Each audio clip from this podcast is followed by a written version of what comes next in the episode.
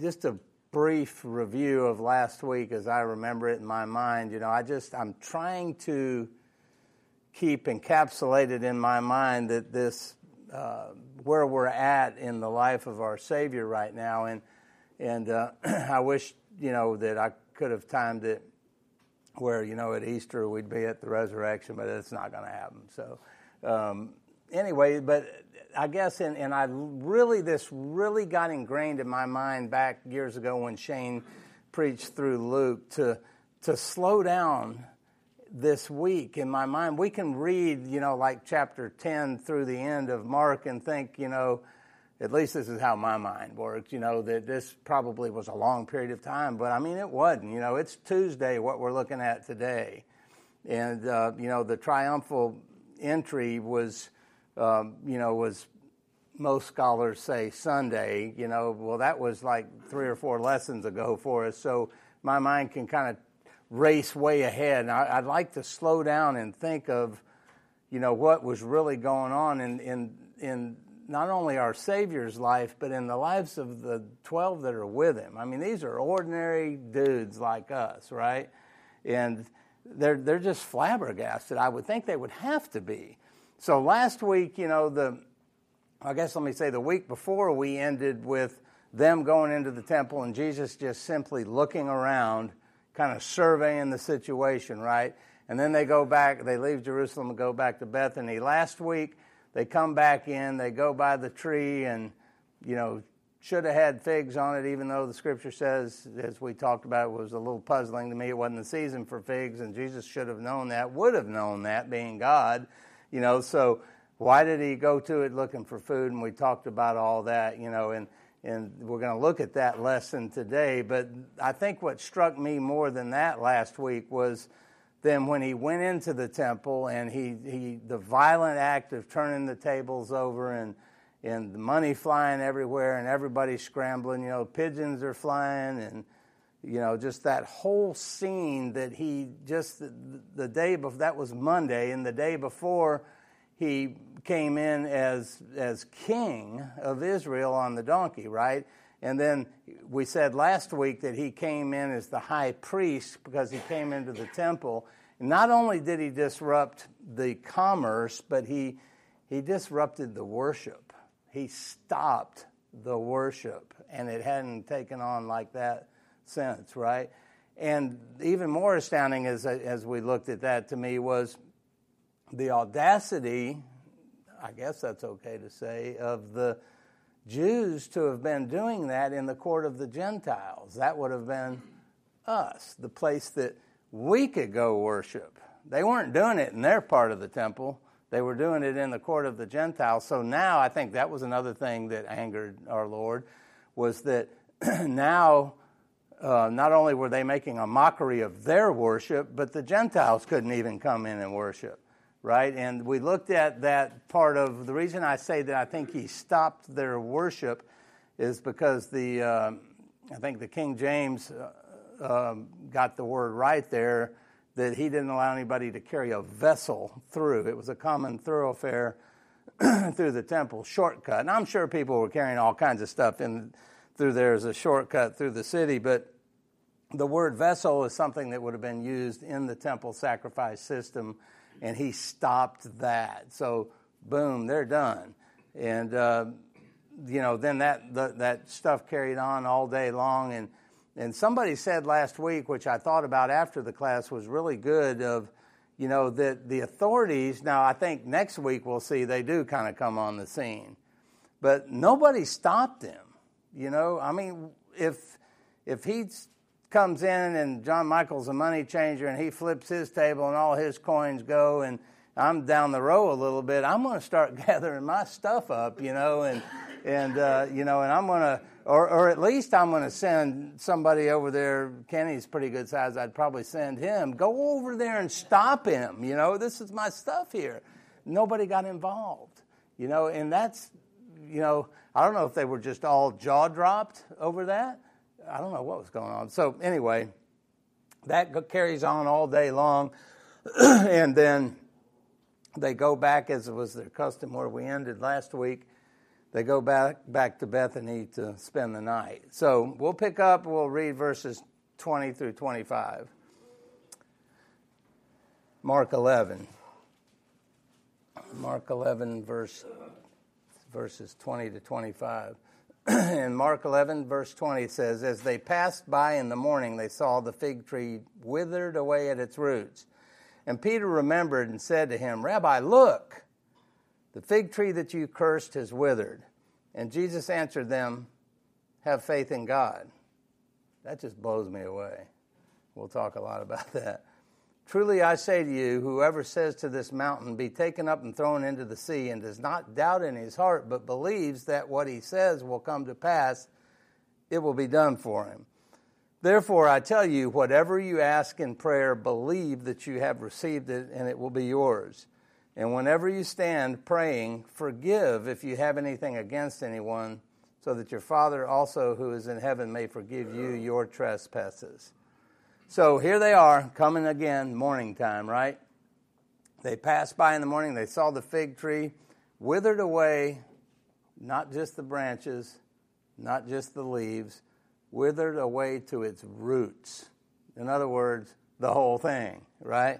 So, and only Matthew and Mark record this lesson, which Jesus is drawing out for his disciples from, from this withered tree. And it's Tuesday morning, as I said, and, and all the commentators, and you'll see in footnotes in your Bible, um, they call this, what, what week do we call this? The what?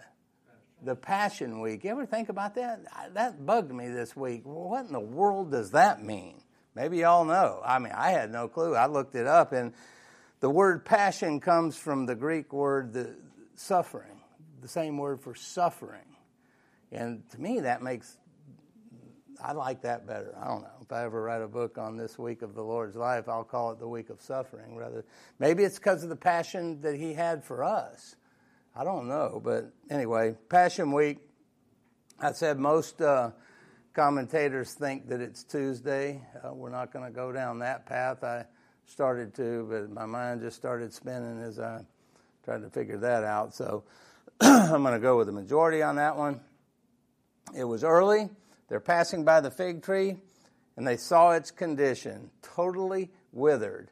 Now, what's true again? Uh, I mean, what's true about this morning compared to yesterday morning? Jesus was hungry yesterday morning. Doesn't say anything about the hunger now, right? And I don't know if he ate breakfast today and he didn't yesterday, but no mention of it this morning. And just the morning before, it was full of green leaves. And remember, we said that uh, a fig tree has great big leaves, right? If you've got one in your yard, you know that. And now it's all dried up, dried up from the tip of the branches to the roots. Also, just as a side note, I think uh, God invented the first camouflage, and it wasn't Realtree oak pattern it was fig patterns, right? Because when Adam and Eve sinned, they put on fig leaves and they climbed up in a fig tree. So and they were hiding from God. So these figs in Scripture are quite interesting. That it just and we looked at that last week. Of the, I think I said last week there were over 50 references to Israel and fig trees. so really interesting. So just the morning before, here it was, lush, public place fig tree. Everybody could see it. Now it's dried up. Have you ever had a dried up? Yes, sir. I'll give you another alternative to the fig tree mm-hmm. and why it was without fruit. Okay. The fig requires a small wasp to pollinate it. Okay. And the wasp, like a hornet, is sometimes used as persecution. And if a church doesn't have the persecution, it seems to dry up. Well, that's good.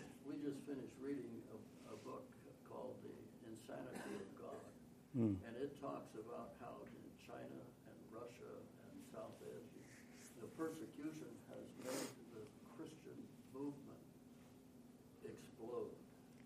Right.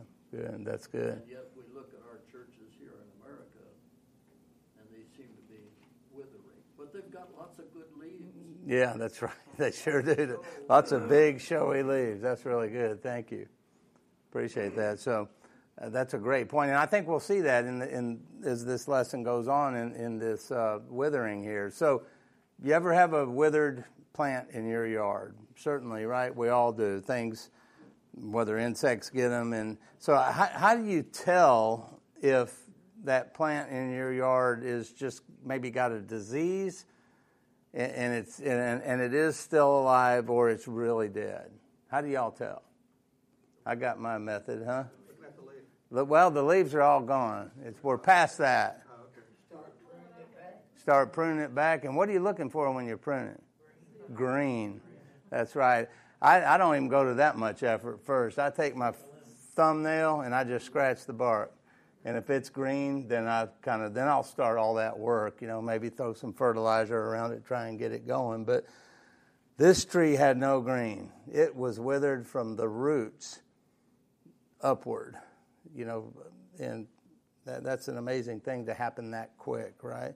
well, Peter remembered, and at once he connected the condition of the tree with the word of Jesus. He knew that this withering overnight would not be an ordinary event, right? You, I think this was probably a very sizable fig tree because yesterday, I mean, yeah, yesterday they, last week us, they saw it, it said they saw it from a distance. You know, the fact that you could tell from a ways away, it must have been a pretty, pretty good sized fig tree. And so Peter sees this and he says, Rabbi, look, the fig tree that you cursed is withered. And he's asking Jesus to look at the, at the tree. The effects of Jesus' words on the tree were, were obvious to them all. It says in verse 20, they saw the fig tree.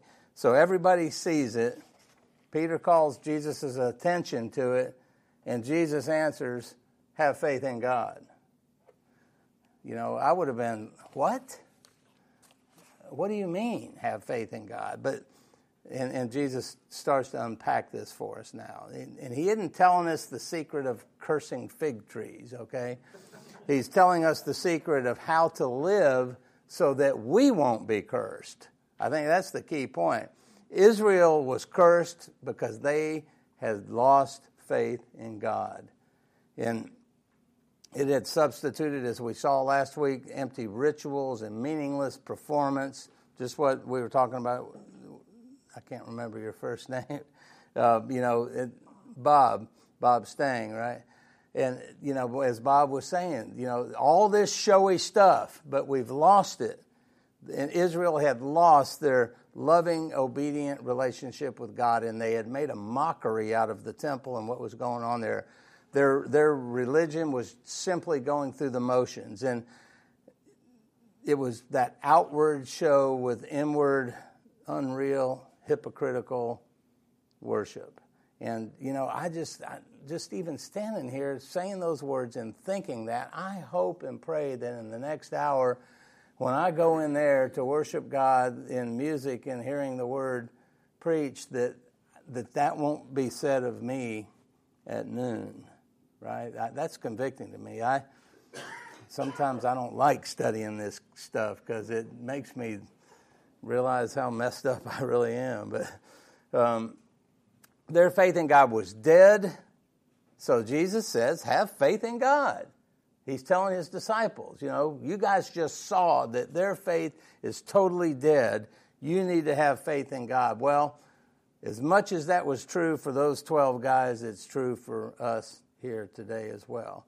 Now, the word faith comes from a Greek word, or is a Greek word, pistis. The Strong's Dictionary or Concordance defines that as persuasion credence, moral conviction, especially reliance upon Christ for salvation, assurance, belief, believe, faith, fidelity, and it has a secondary meaning of an assurance or a guarantee.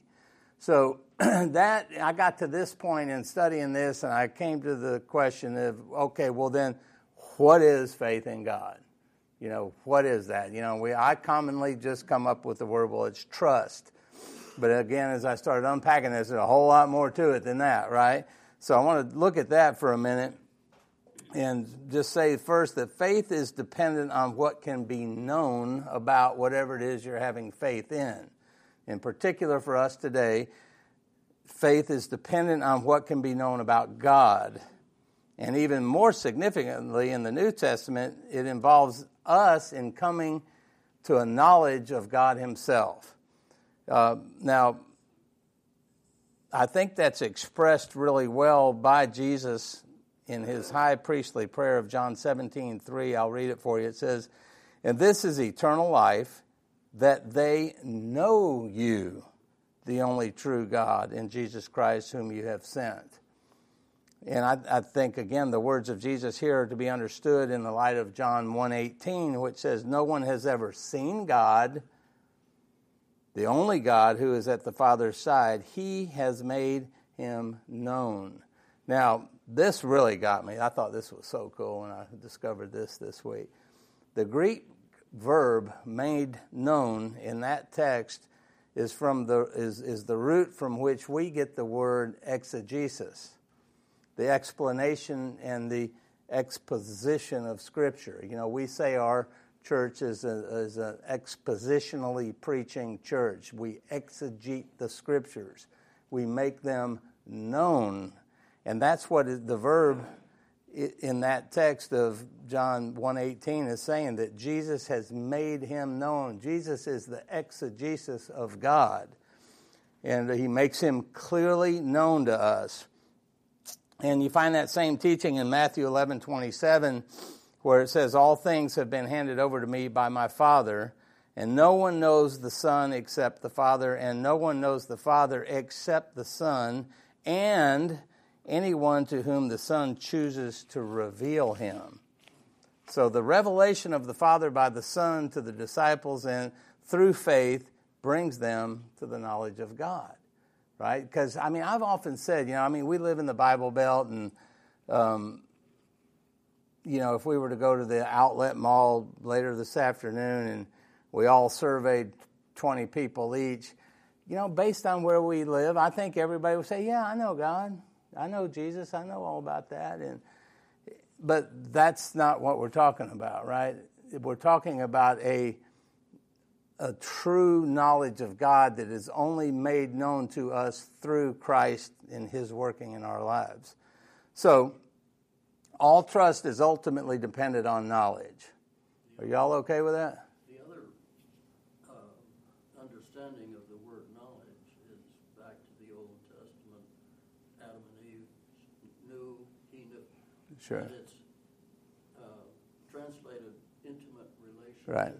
That was my third line down here. It's, that's, that's the same thing. That's exactly right. I, I wrote it's the deep personal relationship of a man and his wife is described in those terms.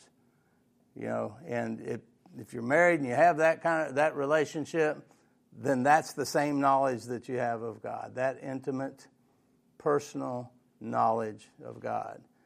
That just, in my mind, really shrunk true belief, did it not? I mean, it really shrunk it.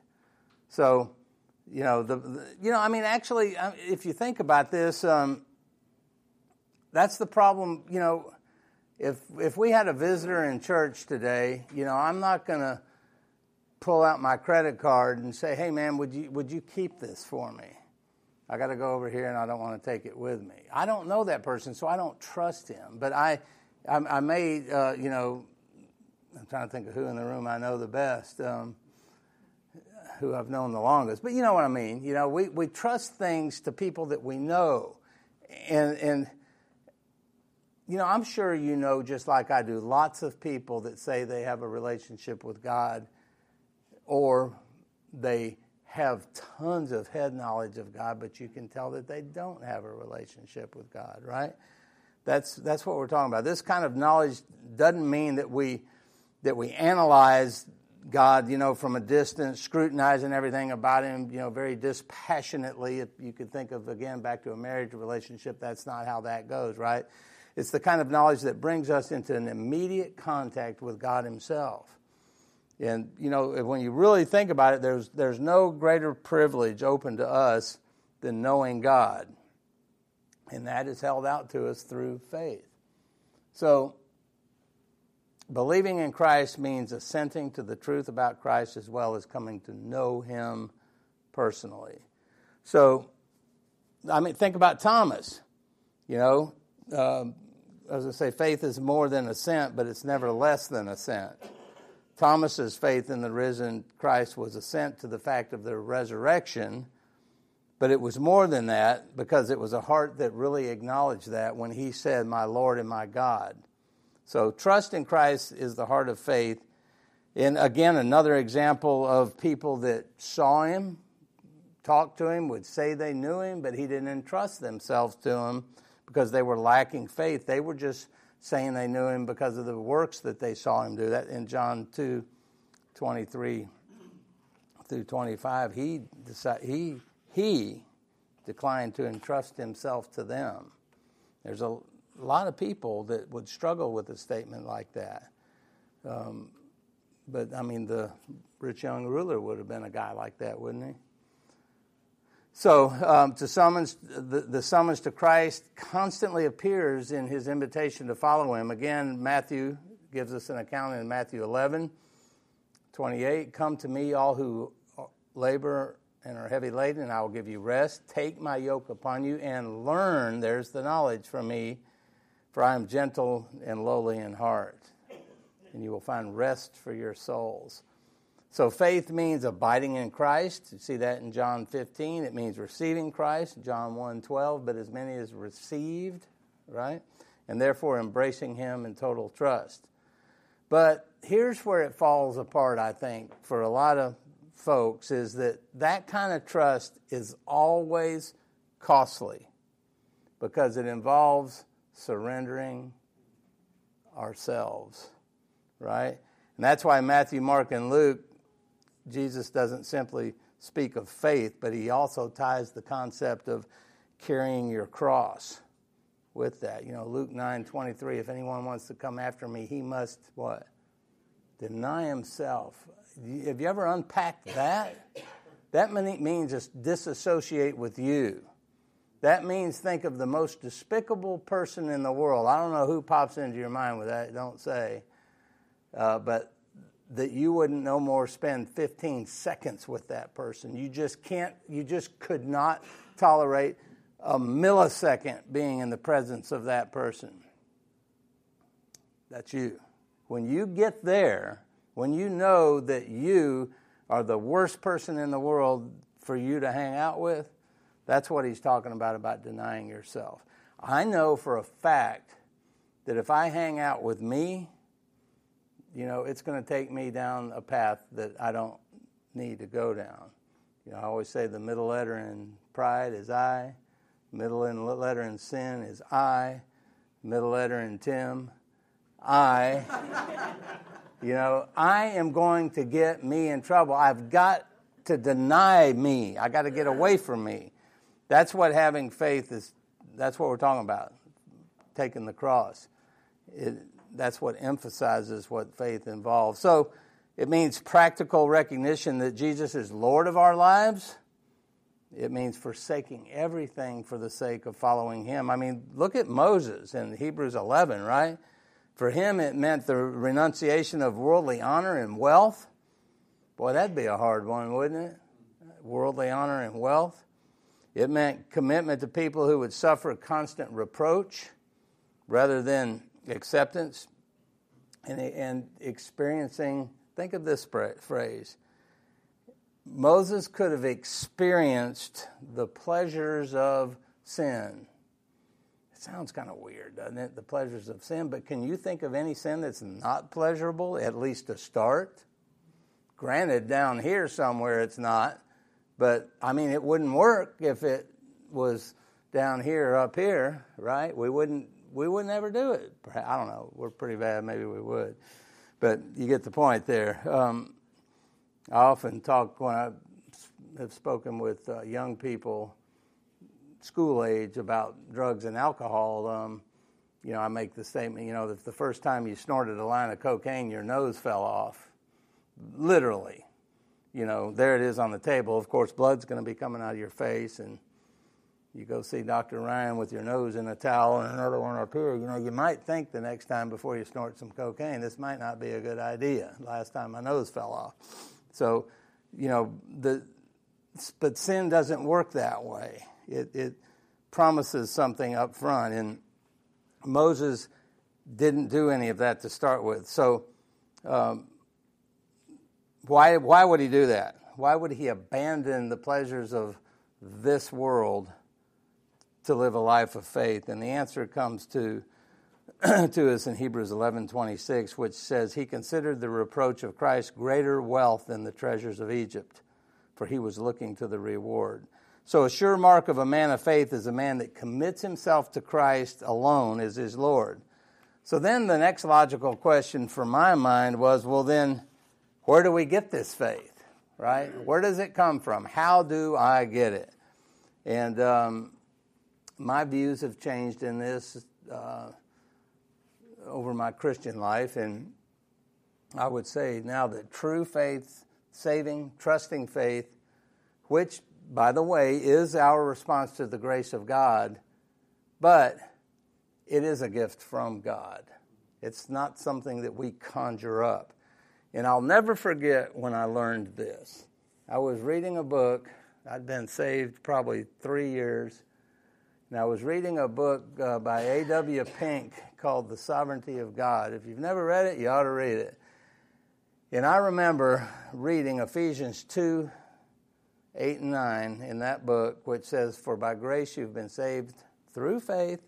And this is not your own doing. It is, a gift, it is the gift of God, not as a result of work, so that no one may boast. And then Pink started to unpack that. And as he explained that what that verse is saying, is the gift of God, he's talking about the faith. And that was 20 something years ago that I read that. And but this is how I, I, remember that is that it can't be the grace is the free gift of God because what is grace? It's a free gift of God. So why would he say you've been saved by grace through faith and it's not your own doing, it's a gift of God? Or you could say, for you're saved by the gift of God through faith, it's not your own doing, it's the gift of God. I mean, that, would, that just doesn't make sense. So the faith is a gift of God. And I remember, I kid you not, I was laying in our bed upstairs reading that. Kit was downstairs with the kids. I came flying downstairs with my finger on the point, and I said, Listen to this. And I said, I've had it all wrong. I, whoa, whoa, what are you talking about? So, you know, as I showed her that, I mean, it opened our eyes to a whole, that made me realize God is sovereign in salvation. He's the one that did this. I didn't have squat to do with it, right? God did this to me. And I, that then gave me a whole new motivation for worshiping Him and serving Him. So, that faith which we got to have to believe and trust is ours only because God created it within our hearts. Uh, commentator Hendriksen says this about faith. He says, Faith is the soul's window through which God's love comes pouring in. Isn't that good? He says, It's the open hand whereby man reaches out to God the giver. Faith is the coupling that links man's train to God's engine. I'm a trained man. I think, Ronnie, you're a trained man too, aren't you? Isn't that good? I've been trained well. That's the, it, he, he goes on, he says, The trunk of salvation's faith is the trunk of salvation's tree, whose root is grace and whose fruit is good works. He goes on and says, Faith was the means of Abraham's justification. Faith was the magnet that drew Moses away from the pleasures of Egypt so that he threw his lot with God's sorely afflicted people. Faith was the force that overthrew Jericho's wall. Faith was the secret that enabled Ruth to make her stirring confession. Faith was the weapon that killed Goliath. Faith was the shield that protected Job in the midst of his trials. Faith was the muzzle that closed the mouth of Daniel's lions. Scripture in other places describes faith in Deuteronomy 33:27 as leaning on the everlasting arms of God. Psalm 37 5, committing our way to the Lord, trusting Him, knowing that He will do whatever is best. Faith uh, is described as well as receiving the kingdom of God as a little child. We saw that a couple weeks ago in Mark 10 15.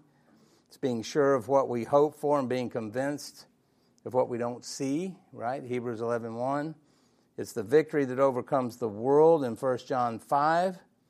So, I mean, that broadened my understanding of faith. Um, I hope it did it for you, but I wanted to know more about it. It's not just walking over to the light switch and flicking it and having faith that the electricity is going to flow. There's a lot more to it, right? If you undo the wires there, the electricity is still flowing, but how would you know? I mean, grab those wires, you would know. Maybe that's then you'd have faith that it's there, right? But uh, so back to, to Mark 11. Um, after all that, Peter told Jesus to look at the tree. Jesus answers the whole group again, and he says, Have faith in God. Um, so I think they're all surprised at the revelation of the power of Jesus' words with the tree there. You know, if, if, you and I cut off a branch of our tree today and just lay it in the driveway, that whole tree is not going to be, that whole branch isn't going to be withered tomorrow. You know, in a few hours, this, this had instant impact, withered that tree. And this was really to direct their attention, this was the key for me, to the source of the power that Jesus had displayed. The withered tree gave them a vivid demonstration of God's power, of Jesus' power. Faith is the answer, whether it was for Israel then or for us today when, when we become unfruitful, right? It's very true in my life that when I feel dried up, unfruitful, wasted, withered, that I need to trust Him more, obey Him, seek Him, and let Him make my life fruitful again because what? He never fails, right? That's where I come back. So, again, think what's running through these guys' minds, all that they've seen. So here they are now standing there by the withered tree. Jesus says, Have faith in God. Then he continues in verse 23 Truly I say to you, whoever says to this mountain, Be taken up and thrown into the sea, and does not doubt in his heart, but believes that what he says will come to pass, it will be done for him.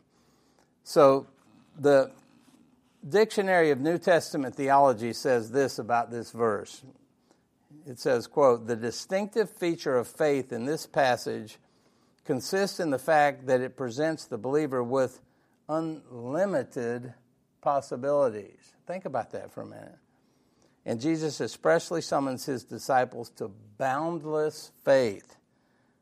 That, that resource goes on and says the picture of faith moving mountains in verse 23 confirms the word of power that is able to transform created order. The instructions to the di- disciples in verse 24 Therefore, I tell you, whatever you ask in prayer, believe that you have received it, it will be yours, shows the connection and the teaching between the promise that rests upon the word of power, Christ, and prayer. The prayer, prayer is the prerequisite of the word of power. End quote. So, what Jesus is saying here with this talk of moving mountains into the sea is that to have faith in God at all times is going to be very difficult, right? As difficult as it would be for you to move a mountain into the sea. So, how about you? Maybe it's hard to have faith in God when someone you love is really sick, or you just lost your job, your spouse just left you, child in rebellion, just got hit head on by a drunk driver. You know, all those things. Maybe you're cutting the grass and the lawnmower just broke, right? All those things. It's hard to have faith in God in difficult situations, and God brings difficult situations into our lives. Those are the mountains that stand in the way of faith, and they make it difficult to believe sometimes, right? It does to me. Um, have you experienced any obstacles lately? Did Israel experience any obstacles? Certainly, right? All the circumstances that caused doubt and fear in their lives were like a mountain that was standing in the pathway of faith. So Jesus says, if you ask in faith, that mountain will be removed. So, bottom line is, this is a lesson on prayer. The whole thing. Yes, sir. Uh, if we look at uh, the object that we're praying for without considering that it is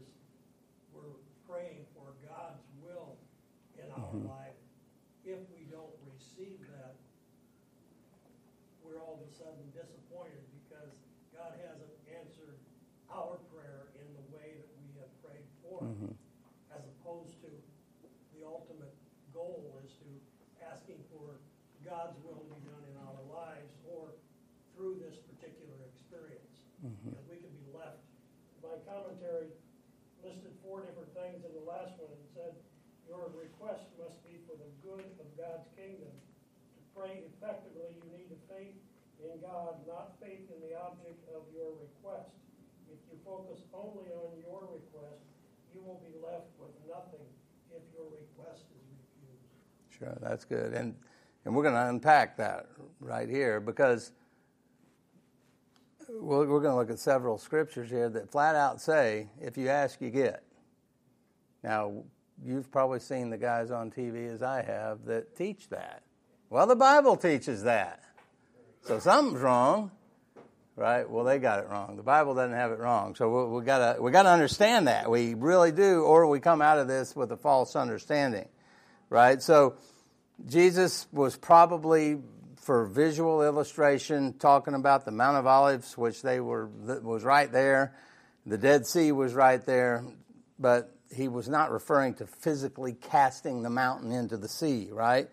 Um, he he uh, says in verse 23 whoever says this mountain be taken up thrown in the sea and does not doubt in his heart but believes that what he says will come to pass it'll be done for him. That that this is, is um, how do you say hyperbole. This is hyperbole right? But now listen interestingly rabbis who demonstrated unusual ability to solve very difficult problems for their people were sometimes referred to as removers or rooters up of mountains. Right? Wouldn't that be great? You know, people that I know, and hopefully you've got some people in your life like this that I would call a prayer warrior. You know, I got a few people that I know if I got something, you know, that I want more than me praying about it, that I call these people, you know, I would call them, they're rooters up of mountains, they're movers of mountains. So Jesus' point here is that when, when confronted by an overwhelming issue with no apparent human solution, if a believer at that point does not doubt, very hard to do, right? Does not doubt in his heart, but believes that what he says will come to pass, it will be done for him. Jesus Christ is saying that. Let that sink in for a second, right? So, this is a picture of what is utterly impossible with man can be accomplished through faith as Bob said, faith in the power of God. Not faith in me or you, but faith in the power of God. But we got to be careful, as I said, because of many false teachers say that the doubt that Jesus is referring to here is a believer doubting their faith. You're sick in that hospital bed because you don't have enough faith. I've got my daughter in law's uncle is one of those kind of preachers. And when his mom was dying, my daughter in law's grandma, who I knew, great Christian lady, he told her, Get up out of that bed. If you can't get out of that bed, you don't have faith. She couldn't go and meet her Savior in peace because he was making her question her faith falsely, right? I mean, it's horrible. Um, so we have to remember, as, as we've said, that faith in itself has no power right? It merely accesses God's power. And uh, the caution here, of course, is then doubting God's nature and God's power. James writes in James 1 uh, 6 and 8, but let him ask in faith with no doubting. For the one who doubts is like a wave of the sea that is driven and tossed by the wind. For that person must not suppose that he will receive anything from the Lord. He is a double minded man, unstable in all his ways. So Jesus says, verse 23 again, whoever believes that what he says will come to pass, it will be done for him. So, believes here denotes a continuing attitude of trust that the petition will be granted, that what he says is pointing to the particular prayer itself will come to pass, is the assurance that it's going to come. But interesting as well as Jesus sets no limits to the possibilities of prayer, no limits. But such, such successful praying must have a true foundation. And this is where it unravels for so many people, right? The one praying can have this kind of confidence only if they're sure what they're asking for is in harmony with the will of God. as Bob said. This confidence comes through the Holy Spirit and the Bible. And that's why in verse 24, Jesus says, Therefore I tell you, whatever you ask in prayer, believe that you have received it and it will be yours. So here you got the prayer is, is suggesting a reverential communion with God is the giver of the answer. Why reverential communion? Why would I throw that word in there? What do you think? What's the significance of reverential communion? What do you think? Tim, I don't think you can even believe in your heart unless God gives that to you. Sure. So that's part of that intimacy, that praying on and praying on Mm-hmm. until He gives you that assurance that He's going to answer eventually, and you Mm-hmm. begin to trust that and you believe in the heart, but it doesn't come right away. Right. We may be dead when he answers. George Mueller, right? George Mueller prayed for three of his buddies, I think it was, for over 50 years. And one of them got saved like, I can't remember. Does anybody remember? One of them got saved like 15 years in, another one 30, and the last one like the 50th year or something, you know. And but he never quit. He believed the whole time that God would do that. So whatever you ask in prayer, right? Reverentially. You know, this isn't a flippancy. You know, this is a reverence to God. Whatever you ask, he, that's what he says, right? Whatever you ask reflects no limits to the request. But it's not a carte blanche guarantee to grant all our greedy, selfish requests, right? That's not what we're talking about here. Psalm 84:11 says, and it is true because it's in the Bible, it says, For the Lord God is a sun and a shield. The Lord bestows favor and honor. No good thing does he withhold from those who walk uprightly. But that promise is qualified, as all prayer requests are, with the consistency of God's will. That's what we got to remember because James cautions us in James 4 3 you ask and you don't receive. Why? You ask wrongly to spend it on your own desires, your own passions. I said we were going to look in depth at a lot of scriptures in John. We don't have time. I'm going to read the references, and you can write these down. Jesus stressed that truth to the apostles in the upper room over and over. John 14, 13 and 14. John 15, 7. John 15, 16.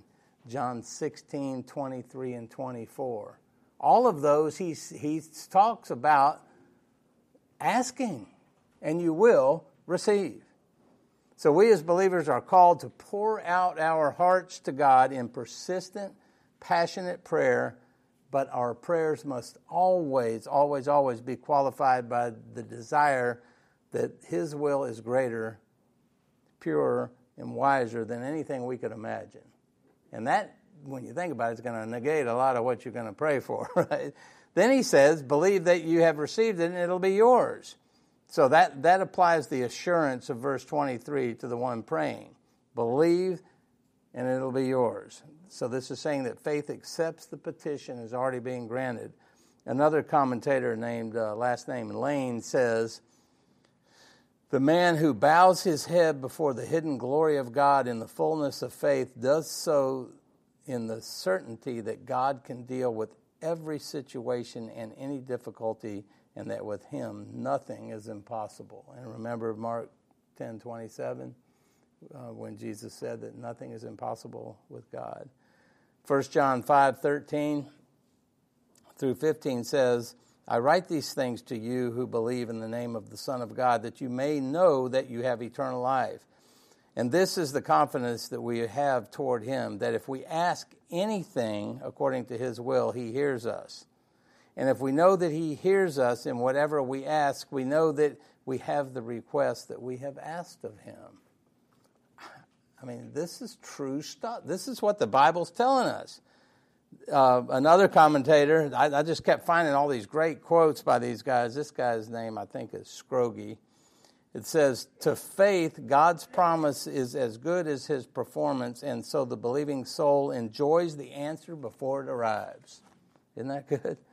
Jesus then introduces another essential condition for effective praying, he says in verse 25, and whenever you stand praying, forgive if you have anything against anyone, so that your Father also who is in heaven may forgive your trespasses. Standing was a common posture for prayer, so was kneeling, so was lying prostrate on the ground was very common. Lifting up of hands during prayer was very common. He says, whenever you stand praying, that's the posture he refers to here, if you have anything against anyone. So we're always to have a forgiving attitude, right? Uh, and this is kind of, Jesus has taken the lesson now. Okay, I just told you that all this stuff can be yours, but you got to have this going on in your life in order to even pray properly to me. A forgiving attitude. I think the forgiving balances the belief in the previous verses that we looked at. Successful praying requires forgiving as well as believing. Now, of course, we're talking about relational forgiveness. Um, you know, the passage uh, many times um, comes into my mind during communion time at our church. You know, if you have, if your brother has anything against you, leave your altar at the gift and go be reconciled. That's what he's talking about in relational forgiveness. To attempt to pray while holding on to an unforgiving attitude against another person is self-defeating. Remember Ephesians 4:32? Be kind to one another, tenderhearted what? Forgiving one another as God in Christ forgave you. So the bottom line is we cannot accept the full gracious forgiveness of God and then be unforgiving of somebody else. Now, you'll notice that uh, verse 26 in the ESV, it goes from verse 25 to 27. Second time we've seen this in Mark's gospel. And um, that is because uh, many of the ancient manuscripts don't have that. And uh, some Bible or some scholars think that it's uh, it's a, it is an exact quote of Matthew six fifteen. They said you know the scribe just moved it over there, but the ancient manuscripts don't have those.